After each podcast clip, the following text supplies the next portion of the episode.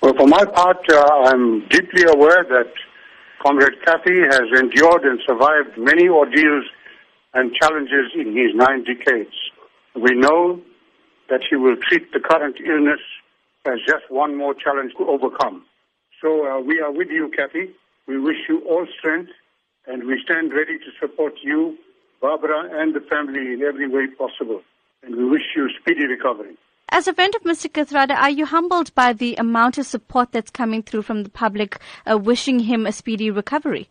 I'm not surprised at all. I believe that Comrade Kathy stands as one of the heroes and icons of our struggle. He has served in his 87 years of life. He has been in the service of the struggle from the age of 12. He has endured all the hardships of the struggle against apartheid. He has stood firm in the challenges of building a new South Africa, and therefore he is known not only in South Africa, but across our continent and in many parts of the world. So he's a highly regarded, well-respected, well-known person who has served a lifetime in the service of people.